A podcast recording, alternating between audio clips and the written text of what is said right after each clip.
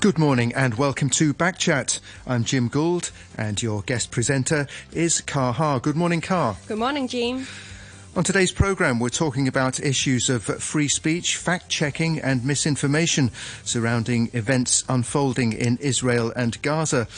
From social media companies accused of favouring particular accounts to news organisations subject to criticism from both sides, the conflict is considered to be among the most polarising of our times. And while rigorously checking the facts can serve as a barrier against misinformation, the prevalence of social media and what's uh, criticised as a lack of control on certain platforms makes the quest for certitude harder. What extra challenges uh, does this present for respected mainstream media? Have uh, emotions trumped rationality? And how hard is it to pre- present an objective truth? We'll be introducing our guests in just a moment. And you can also let us know what you think. You can leave a message on our Facebook page, Backchat on RTHK Radio 3. You can email us at backchat at rthk.hk or call us on 233 266. That's 233 88266. And after 9.45, we'll be hearing more about the Asian Paragames in Hangzhou. Uh, with us now for the main part of this morning's uh, discussion, we have with us uh, Eric Wishart, who's a standards and ethics editor with the uh, news agency Agence France Presse. Um, also on the line, uh, James Dorsey, who's adjunct uh, senior fellow at the S. Uh, Rajaratnam School of International Studies at Nanyang Technological University, that's in Singapore. And also on the line, uh, Florin Serban, uh, lecturer with the Department of Communication Studies at the Baptist University. Uh, good morning to you all. Perhaps, um, Eric Wishart, we can start with you. So, what are the main challenges th- that your organisation has faced? uh, since the eruption of this conflict. AFP, of course, for our listeners who don't know, being uh, one of the world's uh, uh biggest uh, news agencies, you supply news to uh, other mainstream media. So, what's it been like? Well, the biggest challenge has been the safety of our journalists, which is always the same um, top priority in a in a war situation. Um, both the physical and mental uh, health uh, aspects. And um, we had a reporter with two photo and video journalists wounded in South Lebanon quite early on in the war when um, there was shelling of a of a group of journalists in which a, a Reuters journalist was killed. So um, that was an immediate reminder of the dangers. Situation in Gaza is very bad. We we have Palestinian journalists there who, who evacuated down to Rafah, but they're under um, shelling there. They have their family members. Uh, one of the photographers lost a couple of family members yesterday, the day before. So um, the physical dangers are, are, quite extreme, and obviously journalists down in South, South Israel, where there's still um, a lot of tension, a lot of fighting. Israeli shelling Gaza. Um, so it's um, it's, it's, it's, a dangerous coverage. Um, and there's also a big mental health issue. Um, we do have a company which gives mental health um, counselling online, but um, I don't know. I mean, if you see the un, un, unfiltered um, coverage by our own and other journalists of what happened in Israel and what is happening mm. in Gaza. It's absolutely horrific. Mm. So, so yeah. then you're in the realms of what we call visceral trauma, which is PTSD, having nightmares. Mm. Um, all these classic symptoms, and of course, the fact that so many children on both sides have, have died is, is, adds another layer to it. So, so for us, the, the immediate top priority before we get into the actual coverage is physical and mental health. Yeah, Sure.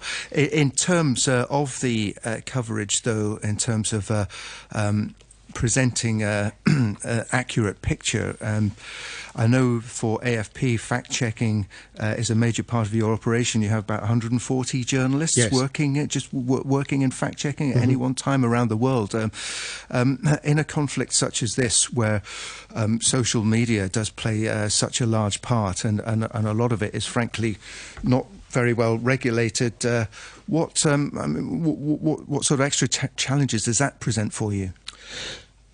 I think the sheer scale of the disinformation and misinformation mm. in this conflict has caught maybe not everybody's surprised, but it's it's, it's striking. Um, actually, AFP did a story a couple of days ago, but all the other, you know, Reuters, AP, all the other, excuse me, agencies have as well. It's just the scale of this. And a lot of people are pointing fingers at Elon Musk and, and Twitter, now called X, mm. which um, not only did they, they change the old verified checkmark system, where if you had a blue checkmark against your name, you, you were Jim Gould from RTHK. Okay, mm. uh, they changed the uh, system that you can just buy your blue or gold checkmark basically. So there are a lot of accounts pretending to be legitimate accounts that aren't. And also, they, they, they just decimated their, their, their moderation teams.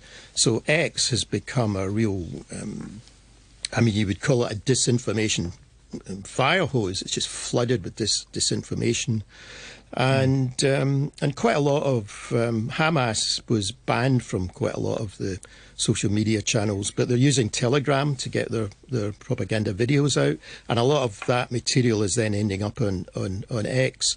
So um, I mean, not only is there the usual challenge of disinformation, misinformation you get in a conflict, it's just that the volume has grown exponentially.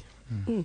And apart from the blue badge, like on Twitter, X, I mean, and also like on Instagram, they are like now we can actually buy the blue badge, right? Yes. And then, but also uh, X from a Twitter, they are now having a function called uh, community note. So it's like if uh, the audience, the user suspect about the content, and then we can vote or mm-hmm. share our evidence to prove if it is right or wrong. Do you think it is like actually helping to do the fact checking?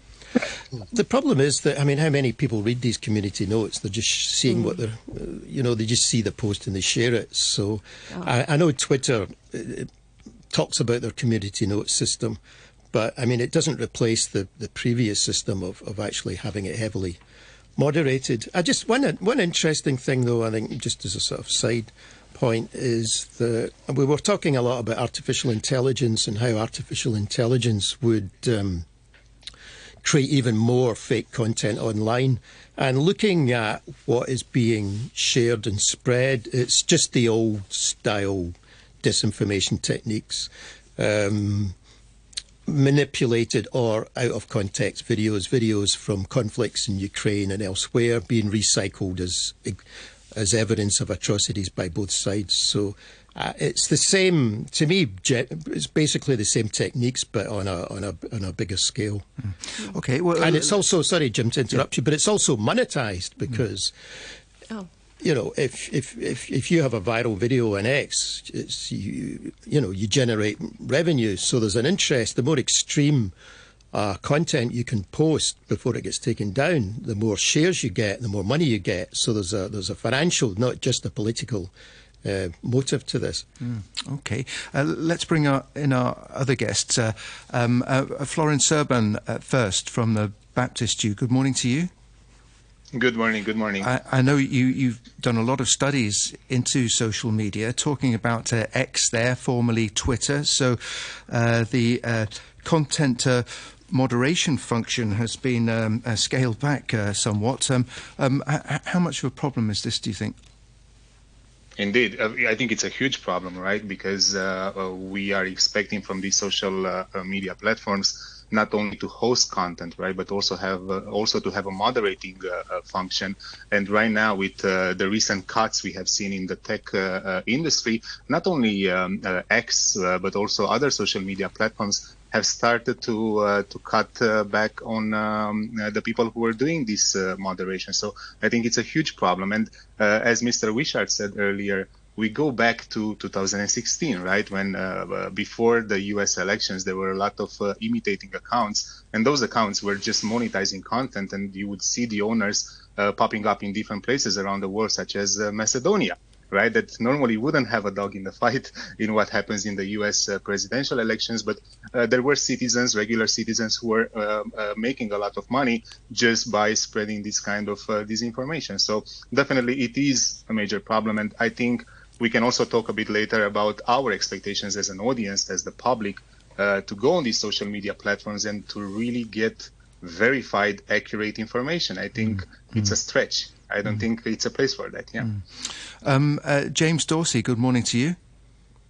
Good morning. Thanks for joining us from uh, Nanyang Technological University in Singapore. I know uh, uh, you yourself have a, a, lot of experience of the Middle East. Um, going back about 10 years to the Arab Spring, so uh, uh, Twitter, as it then was, played quite an important function in, uh, in spreading information and so on, didn't it? Um, um, how do you see the differences then between then and now? Uh, allow me to take a step back and also pick up on uh, some things that my colleague said. Um, I, I think what you're seeing with the Gaza war is a serious aggravation of issues that the media confront in generally in, in conflict situations. Um, picking up on, on the safety issue, it's cyclical. I come from a generation of journalists that went out to conflict unprepared, uh, came back from conflict, uh, were expected to function normally, and the next day go to the next conflict. And that, the rupture point in that was really the Bosnian War, which at the mm. time was the war with the highest number of casualties in, uh, uh, in the, on the battlefield of journalists.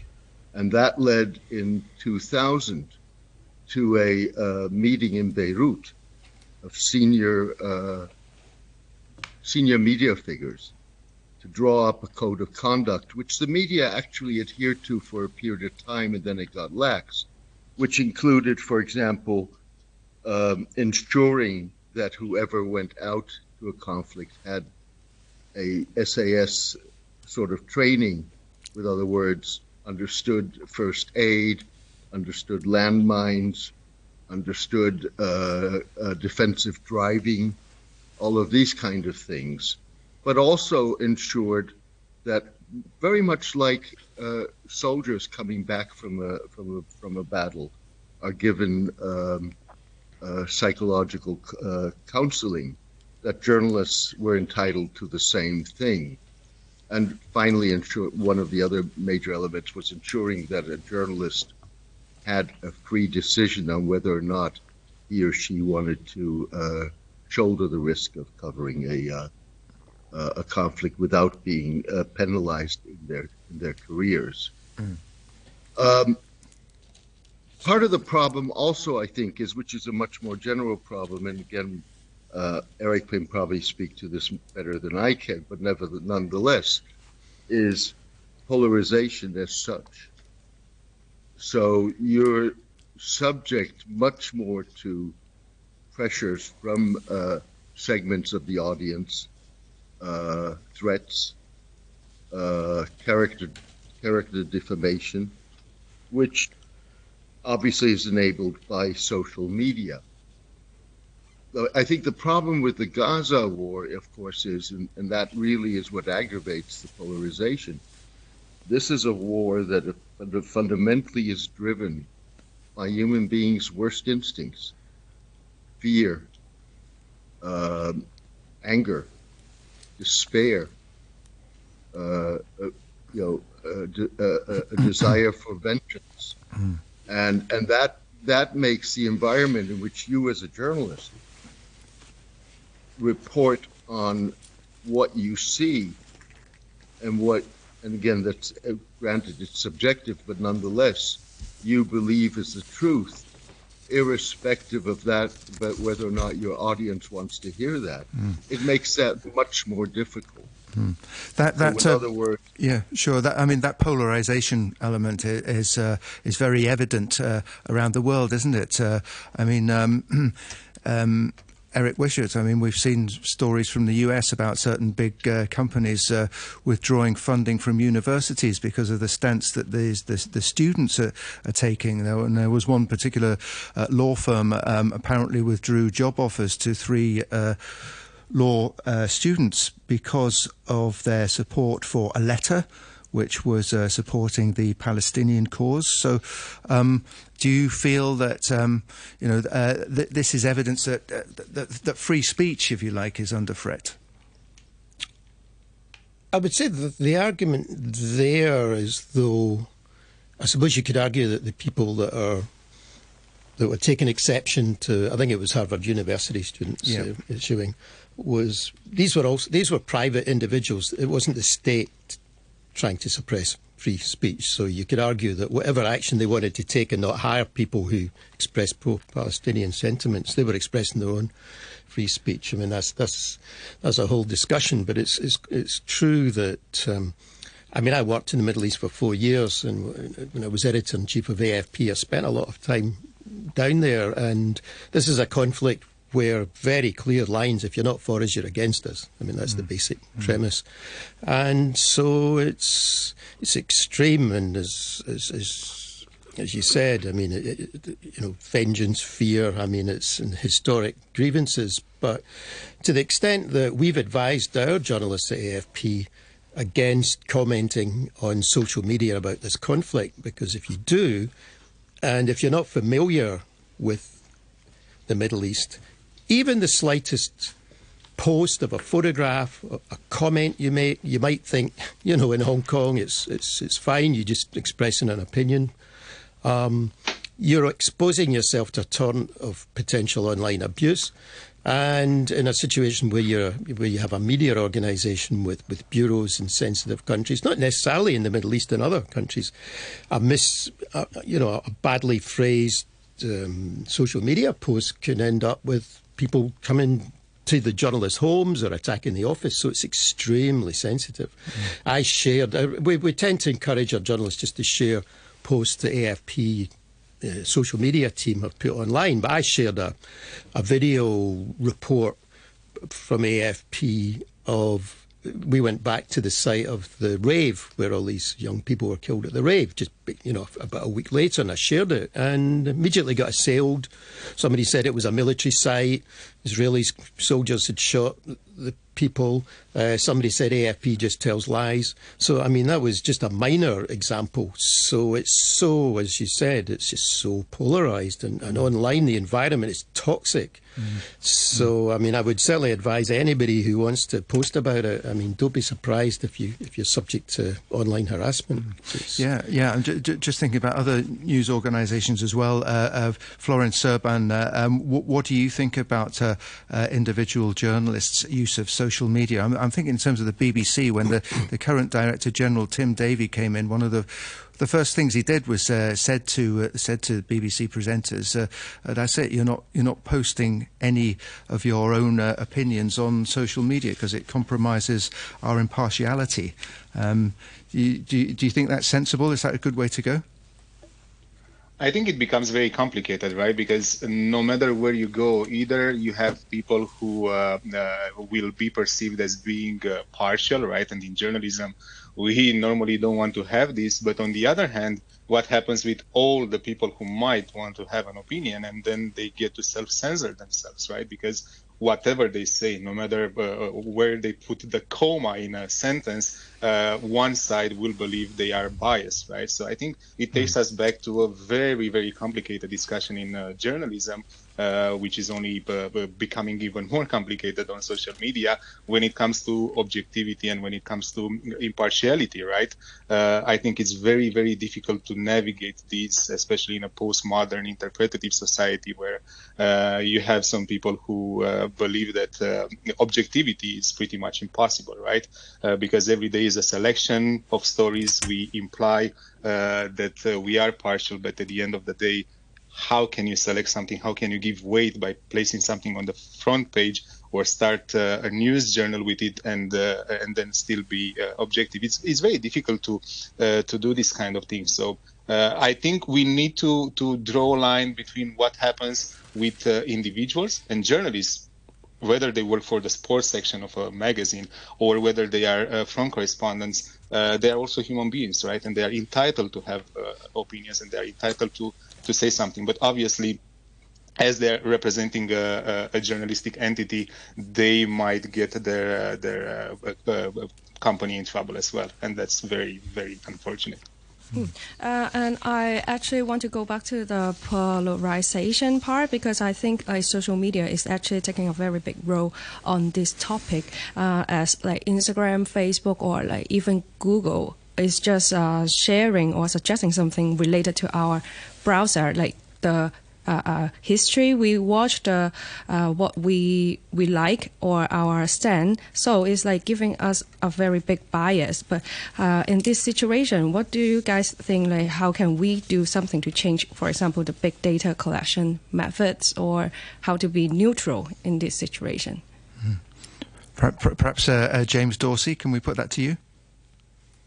Okay, well, um, I think there are a number of issues here and some of, and these these were issues in another form prior to the rise of social media, and and that is that what you as a journalist can do, or what you're obliged to do, is uh, be as fair and accurate as you can. Hmm.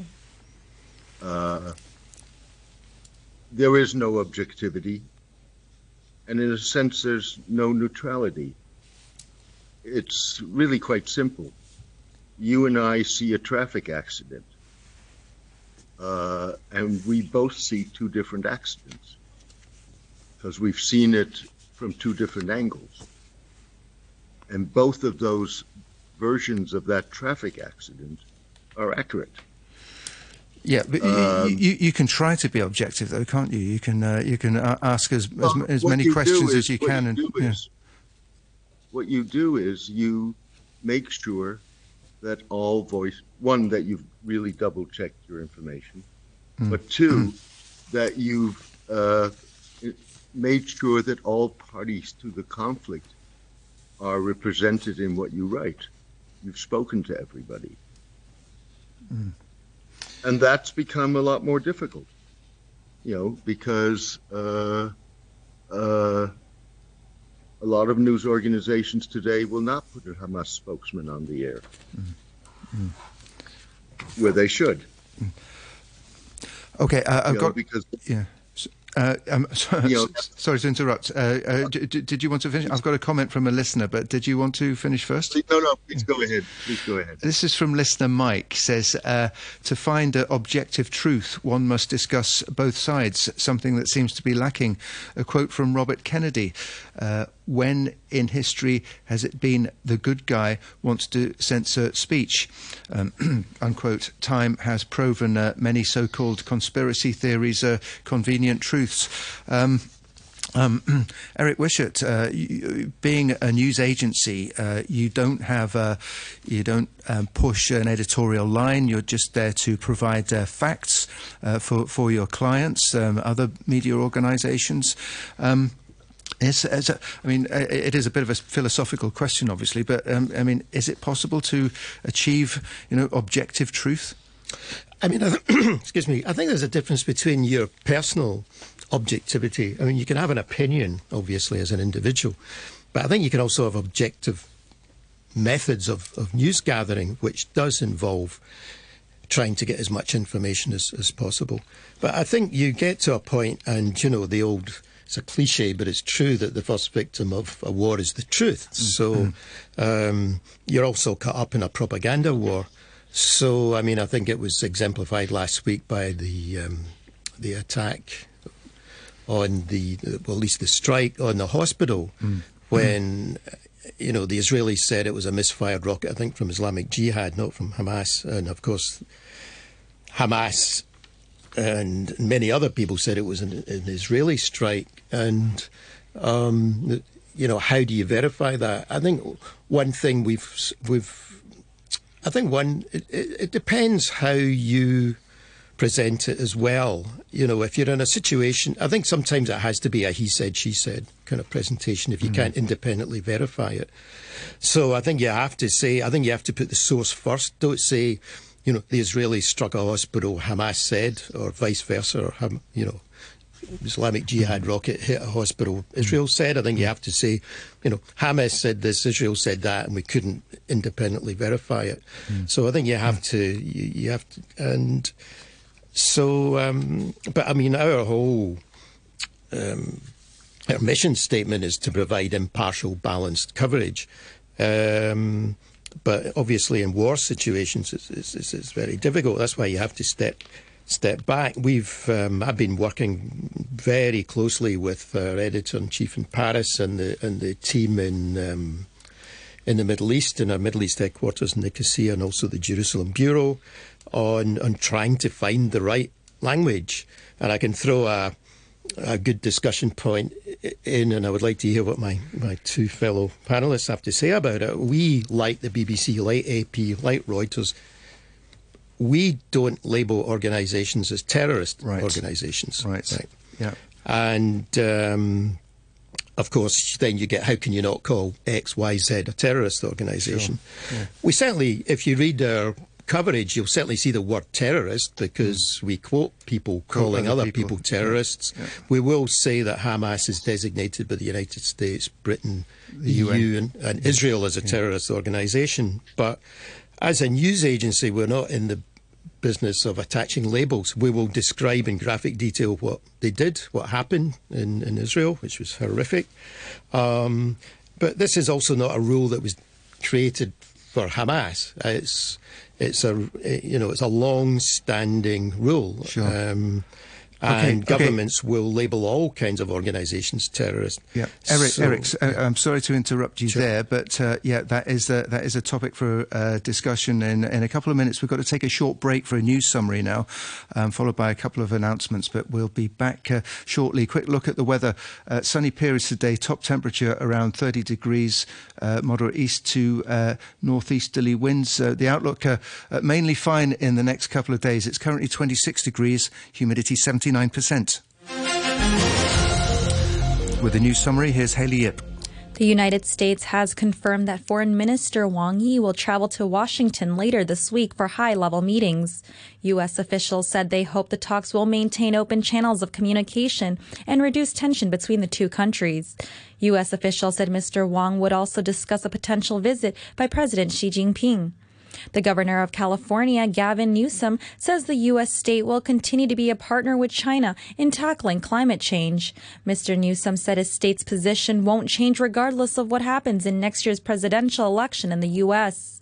And Hamas militants in Gaza have released two elderly female hostages seized during the group's deadly rampage through southern Israel earlier this month. It says the move follows mediation efforts by Qatar and Egypt. We'll have more news for you at 10 o'clock. Come on, everyone! The ninth Hong Kong Games is calling for athletes for eight sports events. What's new this time are three on three basketball and different age groups for athletics, badminton, swimming, table tennis, and tennis. Come and join the district athlete selections and show us your potential. Let's follow Cheering Larry and cheer for the athletes. Our city, our games. Visit hongkonggames.hk for more. Improving district administration and restructuring district councils matter to the well-being and good living of us all and are essential to the good governance of Hong Kong. The nomination period of the district council's election is from October 17th to 30th. For those who are patriotic and have an affection for Hong Kong and aspire to serve the community, please participate. Cast your vote at DC election on December 10th for a better community. You're listening to Backchat. Call us on 233 266 and have your say. And welcome back to Backchat with Kaha and me, Jim Gould. And we're going to uh, continue our main discussion this morning about the Israel Gaza conflict and the media coverage and social media. We have uh, with us Eric Wishart, Standards and Ethics Editor at the news agency Agence France Presse, uh, James Dorsey, Adjunct Senior Fellow at the S. Uh, Rajaratnam School of International Studies at Nanyang Technological University in Singapore, and uh, Florin Serban a lecturer at the Department of Communication Studies at the Hong Kong Baptist uh, University. Um, Eric, just before the break, uh, you're talking about uh, use of the term uh, terrorist by various different media organisations. There's been a great deal of uh, interest uh, in this um, since this latest conflict broke out, as I'm, I'm, sure you're aware, and lots of debate. in the UK, the BBC have come in for a lot of um, official criticism from, from the government for not using that term. So, um, I, I, guess uh, part of the problem is that uh, alternative uh, means of describing such uh, people or organisations all, all, all, always seems kind of inadequate, don't they? I mean, we call Hamas gunmen, militants, mm. um, you know, uh, but we also don't tell call politicians liars when we fact check mm. and we find a, you know, we mm. don't call uh, people dictators. We don't call military governments regimes. I mean, news agencies. I mean, this might sound a bit silly, but a news agency like AFP doesn't have an opinion. So, um, but I think we put the facts out there and let people decide. And you know, the act of um, you know, if you fly planes into the World Trade Center and kill three thousand people, I mean, does uh, one interest? One thing that really interests me about the whole debate is why are people so obsessed by that label? I mean, the, the, to me, the, the, the facts speak for themselves. So it's not by not branding an organisation a terrorist organisation. Certainly doesn't mean you're condoning their actions. I mean, if you describe what they do, it's pretty self self evident. Sure. But it's a it's a it's what we would call a hot, hot button issue, and I know yeah. in the BBC, John Simpson came under a lot of the World Affairs editor. Yeah, came mm. under a lot of attack because he wrote a piece uh, justifying the BBC's decision not to to call any mm. kind of organisation, which of course predates this conflict, a terrorist organisation. Mm. Uh, Florence Serban, what do you think? I believe that's uh, uh, basically a, a, non-issue at the end of the day, because mm. uh, ultimately those who are really against this kind of non-labeling, uh, they will just find another uh, another issue to pick up on, right? Um, I believe uh, it's not the core of of what news agencies are doing and what journalistic entities are are in charge of. I believe the biggest problem is that we have social media users that are uh, uh, feeling the need to just have an opinion over pretty much everything that legacy media or professional journalists are uh, uh doing and have been doing for a very long time.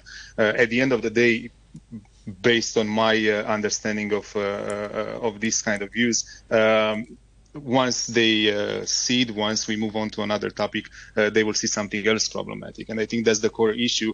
What gives people this certainty uh, to come up against uh, people who've been doing their job for a very long time?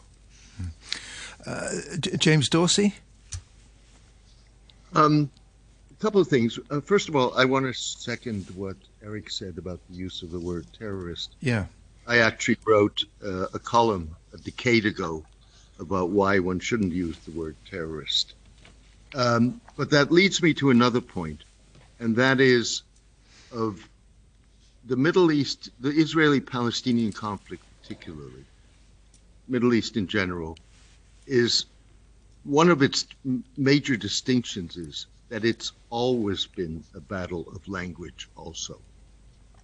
Both sides have always wanted to impose uh, language on journalists, whatever. And that's just become much more charged at the moment with the Gaza war. The other aspect that I want to want to add is there's a psychological element here that I've found. I, I write a syndicated column, and I've done so for the last 13 years. And I tend to answer every comment that I get with very few exceptions and the the, psycho- the psychology of those of those exchanges is often quite fascinating, and the people you're uh, you're uh, exchanging views with fall into two categories. One category is there's no there's no sense in the discussion; it's a dialogue of the deaf. They've already the other made category, up their minds. Yeah. Mm-hmm. The other category are people who think they can just simply shoot out something into the void and there's no consequence, there's no response. And the moment you give them a response, a measured response, uh, they have a sense of being taken serious. And that dialogue may ender, may end with agreeing to disagree, but it does create a dialogue and it changes the atmosphere. Mm-hmm. Um, uh, how do you think the uh, the mainstream media uh, has performed in its coverage of the conflict uh, so far? Um, I mean, we've heard how difficult it can be to to verify things on the ground. Uh, Eric Wishart mentioned the uh, the explosion at the hospital uh, in Gaza a few days ago. I see that the the New York Times has put out something of a, a well, a sort of quasi apology about its uh, its initial reporting of that incident. Um, um, what do you think? How, how how would you rate the mainstream media coverage so far? I think it you know it runs the gamut. It, it, it, I think you've got to got to judge it really on a case by case basis. Mm. Uh, you know, in the case of MSNBC, they took for for a period of time they took their Muslim presenters off the air. Mm-hmm. Um, um, you know, which is which is remarkable. It, you know, it really deprives uh, the audience of, of, the ability to, to basically form their own opinion, and that's the purpose of the exercise. Um, so I really think it's mixed. Some mainstream media have done better than others. Mm. Yeah, uh, uh, uh, according to what you just said about uh, actually like labeling or like uh, sharing the information, actually is because the people think uploading the uh, photos or video on the social media is like no consequence or no responsibility afterwards. So I would like to like pass the um, question to Eric and to ask about like for example the uh, is there any potential problem of uh, citizen journalism? You know nowadays all, all of us or the people in, in Gaza, in Israel can just take the photo and then upload it online and then to make some misleading or the accurate scenes of that situation? Is it like there is any potential problem of everyone can be a journalist? I mean, it worked in the Arab Spring um, because it was uh, a unique situation. It was quite early, relatively early in the Twitter kind of um, era, um, 2011. So um, and the Syrian civil war, a lot of the coverage, because it was too dangerous to send in independent journalists, was was mm. of, of, of, shelling of Aleppo and places like that was what you would call citizen journalism, journalism or amateur journalism, is just as it was in the Hong Kong protests. A lot of the video was was taken by people just out with a, with, a, with their phones. Um, but the problem in this war is you just I mean, and, you know, if I had a final thing to say to our listeners is really, um, if you don't know the account sharing the video or or the photo, um, treat it with with suspicion, check it, and certainly don't just share it.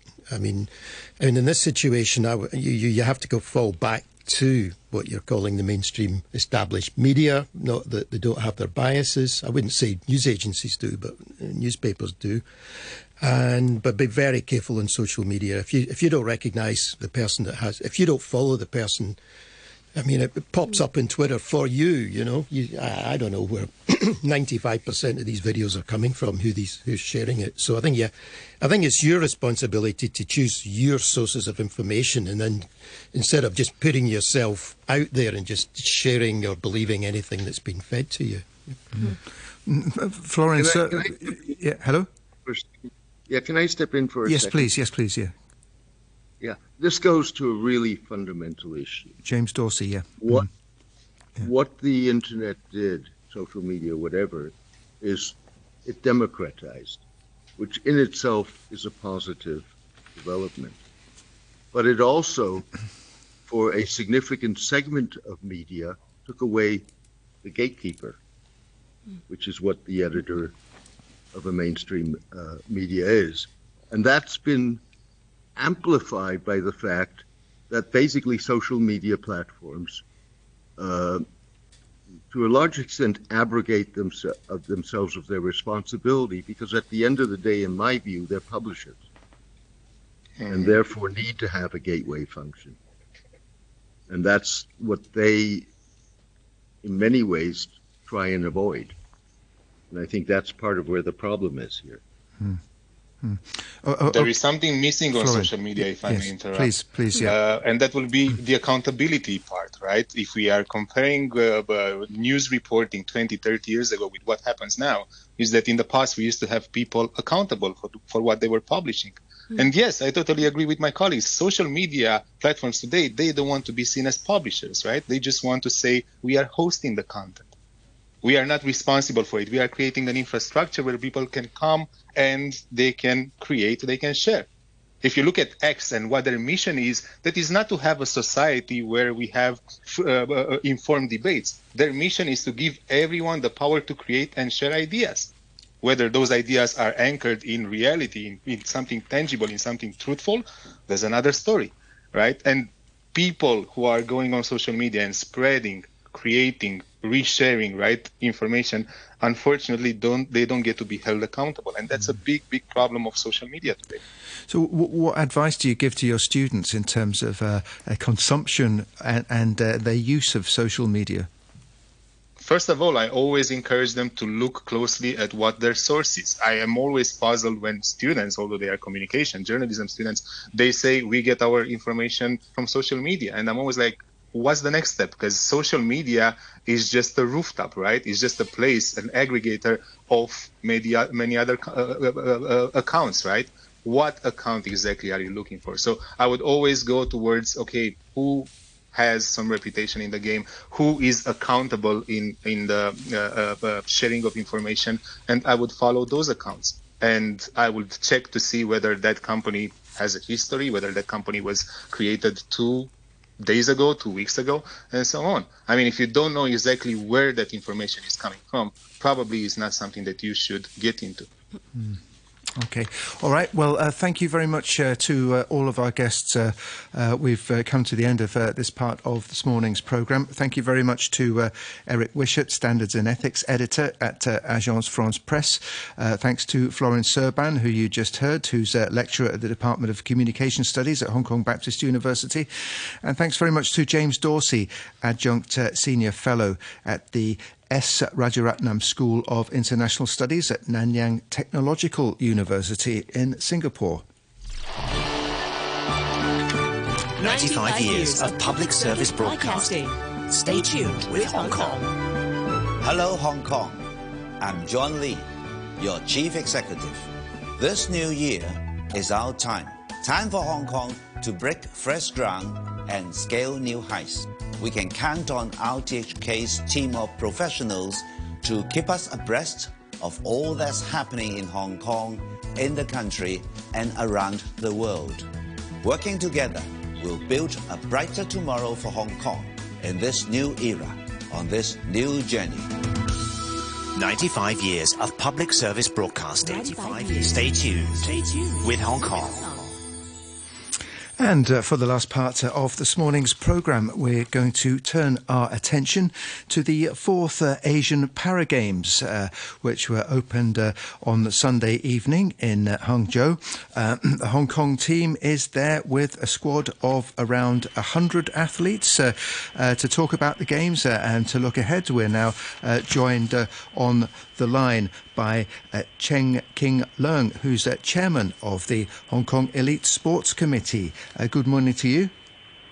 Good morning, Jim and Carl. Uh, thanks very much uh, for joining us. Uh, so already Hong Kong's picked up a, a, few medals, including a, a, gold for the swimmer Tang Wai Lok. Um, how, how, are things looking to you at the start of this Asian Para Games? Uh, I think it, it was great, um, and uh, I congratulate and congratulate to all the uh, Hong Kong para athletes their outstanding performance uh, in the game. Uh, just on the first day, just like the the last I mean the, um, the September Asian Games. On the first day, the Hong Kong athlete already already get a gold medal and some medals in the event. It proved that um, our elite program it works. Mm. Uh, it helps our our um, athletes in Hong Kong to uh, attain the high standards of performance in the international sport um, society. I think it must be very satisfying to to see that result. Uh, um, you know, a, a result of uh, uh, lots of hard work that's gone into the program. Yeah, especially you know after the pandemic, actually it affects many athlete training. Um, um, in in a, a lot of um, areas, including the venues, the program, um, the ability to to participate in uh, other international events, to uh, to enhance their skills and their performance. So this uh, event in in Hangzhou uh, demonstrate that uh, they are really have their uh, perseverance and and they can um, train themselves in a adverse situation and get a very good result for Hong Kong. That is uh, very encouraging. mm.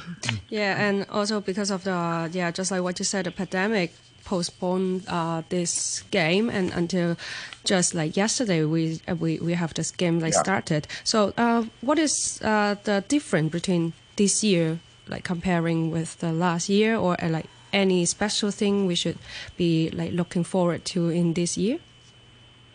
Well, um, I can say that um, the po- um, postponing the event to this year is a good move, and mm. uh, because if you compare, uh, when I heard about the news from the athletes when they uh, finished the Tokyo Olympic, you you, you remember.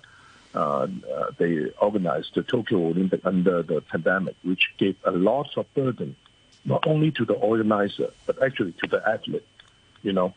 Um, a lot of uh, quarantine control. Oh yeah. a lot of measure uh, during the game mm. uh, in the last uh, Tokyo Olympic. But this year, uh, including the Hangzhou Asian Games and these uh, Para Games, uh, we can organize the event in a very, very quite normal situation, which mm. gives a better atmosphere for all the participants, not only the athletes, but also the spectators, the reporters, the medias, and all the audience, something like that. And looking ahead, I think um, sport is um, will be a major uh, component in Hong Kong society. You can see that um, many people nowadays are very uh, focused on sport event now. More people participate in sport and watch more sport program in Hong Kong right now.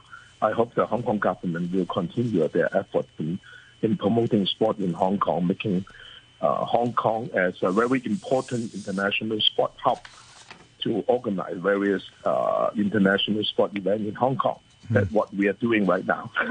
yeah, sure. I mean, that's that's uh, certainly the plan, isn't it? To uh, to increase Hong Kong's uh, status as an international sports hub. Um, but just um, just before we go further with that, in terms of uh, in terms of these uh, these para games going on at the moment, uh, are there any any particular sports competitors that we should be watching out for as medal hopefuls, if you like, further medal hopefuls? Yeah. Normally, I never never make a guess right, right. on who is getting the medal. I don't want to keep uh, further pressure. Yeah, oh, understand, understand, understand. Yeah, but you, you know that. Yeah. Uh, uh, but in Hong Kong, in tradition, uh, we have several sport events that is quite strong, mm-hmm. like uh, fencing, yep. swimming, yes, and uh, like uh, Pokali. Mm-hmm. I don't know whether you know you know the the game is like folding the ball to uh, get the target, I think uh, is quite strong mm. in Hong Kong. I mm. hope uh, our Hong Kong athletes can get uh, mm-hmm. further good result in this mm. area. But I think uh, I believe that promoting para sport in a region or a country uh, can entail or promote uh, numerous positive value that not only benefit the para athletes themselves, but also the society as a whole. Because you know that um, it can foster inclusivity and diversity mm-hmm. uh, highlighting the fundamental principle that every individual, regardless of their physical and mental abilities, have the right to participate in sport. I think this is the main point for the para game. Mm.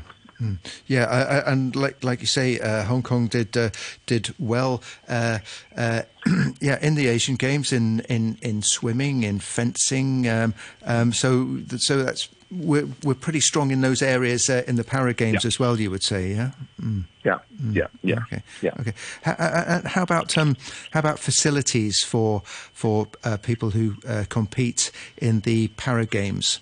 Uh, the, you know the f- facilities here in uh, in Hong Kong. Well, I can say that um, I think uh, the Hong Kong government is doing some research on uh, in, in this area, not only to provide uh, sports facility for para sport, um, but also sports facility for uh, the Hong Kong people, for our elite athletes. But you know, really, Hong Kong is a very really small places that we can't hold all the um, venue in Hong Kong. But I think there is a big hope that we should uh, work together with the Greater Bay Area because you know that the Greater Bay Area plan is uh, is uh, moving fast and the transportation nowadays is very easy. How we can uh, work together to provide more uh, international standard uh, venue for our athletes and for our people in Hong Kong to enjoy sport. I think this is and a, a, also a, a major area that we have to study in the future. How we can use more more space to provide more sport venue, but because you know nowadays still arguing that Hong Kong is not enough uh, residential household for, for our people, and then you're you're you're, you're actually uh, competing with the venue, and then it's, it's not really possible. But we have to study it and try to squeeze more uh, possible uh, venues to to accommodate our sport venue. I think the government know that, but uh, how to do it is uh, what we have to do. We we have to find more experts to to do some study in the future. Mm. And I also want to know about which uh, city or which country do you think the, uh, is the biggest competitor to Hong Kong team. It's no doubt it's our mother uh, home country, China. Yes, yes, yeah, yeah, yeah, yeah. They've they, they've Um, got um, I- they, I they've got about think- 440 uh, athletes at the games. A very big team. Yeah, but but I think I think it also showcased that uh, now China is uh, really a loving and caring society now. You can see that uh, because you have to give support to those para athletes. It's not a easy task, and they are quite uh, uh, emphasize uh, they they treasure uh, the para sport athlete uh, in in China right now. And you can see that China athletes in the international competition they they they have really good performance, uh, which show that the support from the society is enough. You can say that. Mm, mm. And, and um, sure, so um, yeah, I, like you say, there's always that competition for land, competition for space, but uh, it, it's important for our competitors uh, to go outside of Hong Kong, isn't it, to get experience of uh, international competition. Yeah, so, what, what, what, what, what do you think our, our team? Uh, w- w- h- h- how important is this going to be for you know just their experience of doing that? Well, I think uh, right now, um, I, I don't know whether uh, our, our uh, Hong Kong people know that. Uh, uh, we, in Hong Kong, we have a, uh elite sports supporting program. Uh, in recent year, we have uh, launched this program, uh, including para sport athletes, which is a good move. And, and I think um, through this uh, elite sports supporting program, more para athletes can uh, gain support from from this uh, funding from this grant and improve further in in the futures. So I think from um, from resources, I think uh, right now we are moving into this direction, and through the support from various uh, uh, charity organization or charity fund like the Jockey Club uh, charity fund, uh, we we have a lot of support to our Hong Kong athletes. Yeah. Great. Okay. Well, uh, let's uh, uh, look forward to um, uh, further development uh, among uh, Hong Kong athletes and para athletes. Um, thank you yeah. very much for joining us on this thank morning's you. program. That was Cheng King Leung, who's chairman of the Hong Kong Elite Sports Committee. I'd like to thank our listeners and thank our co-presenter for today, Ha. Thank you, Ka. Thank you. And thanks to our producer Raphael and engineer James. Um, stay with us because uh, in a moment, uh, coming up, uh, we will have uh, a news summary, um, followed uh, by a brunch with Sadia.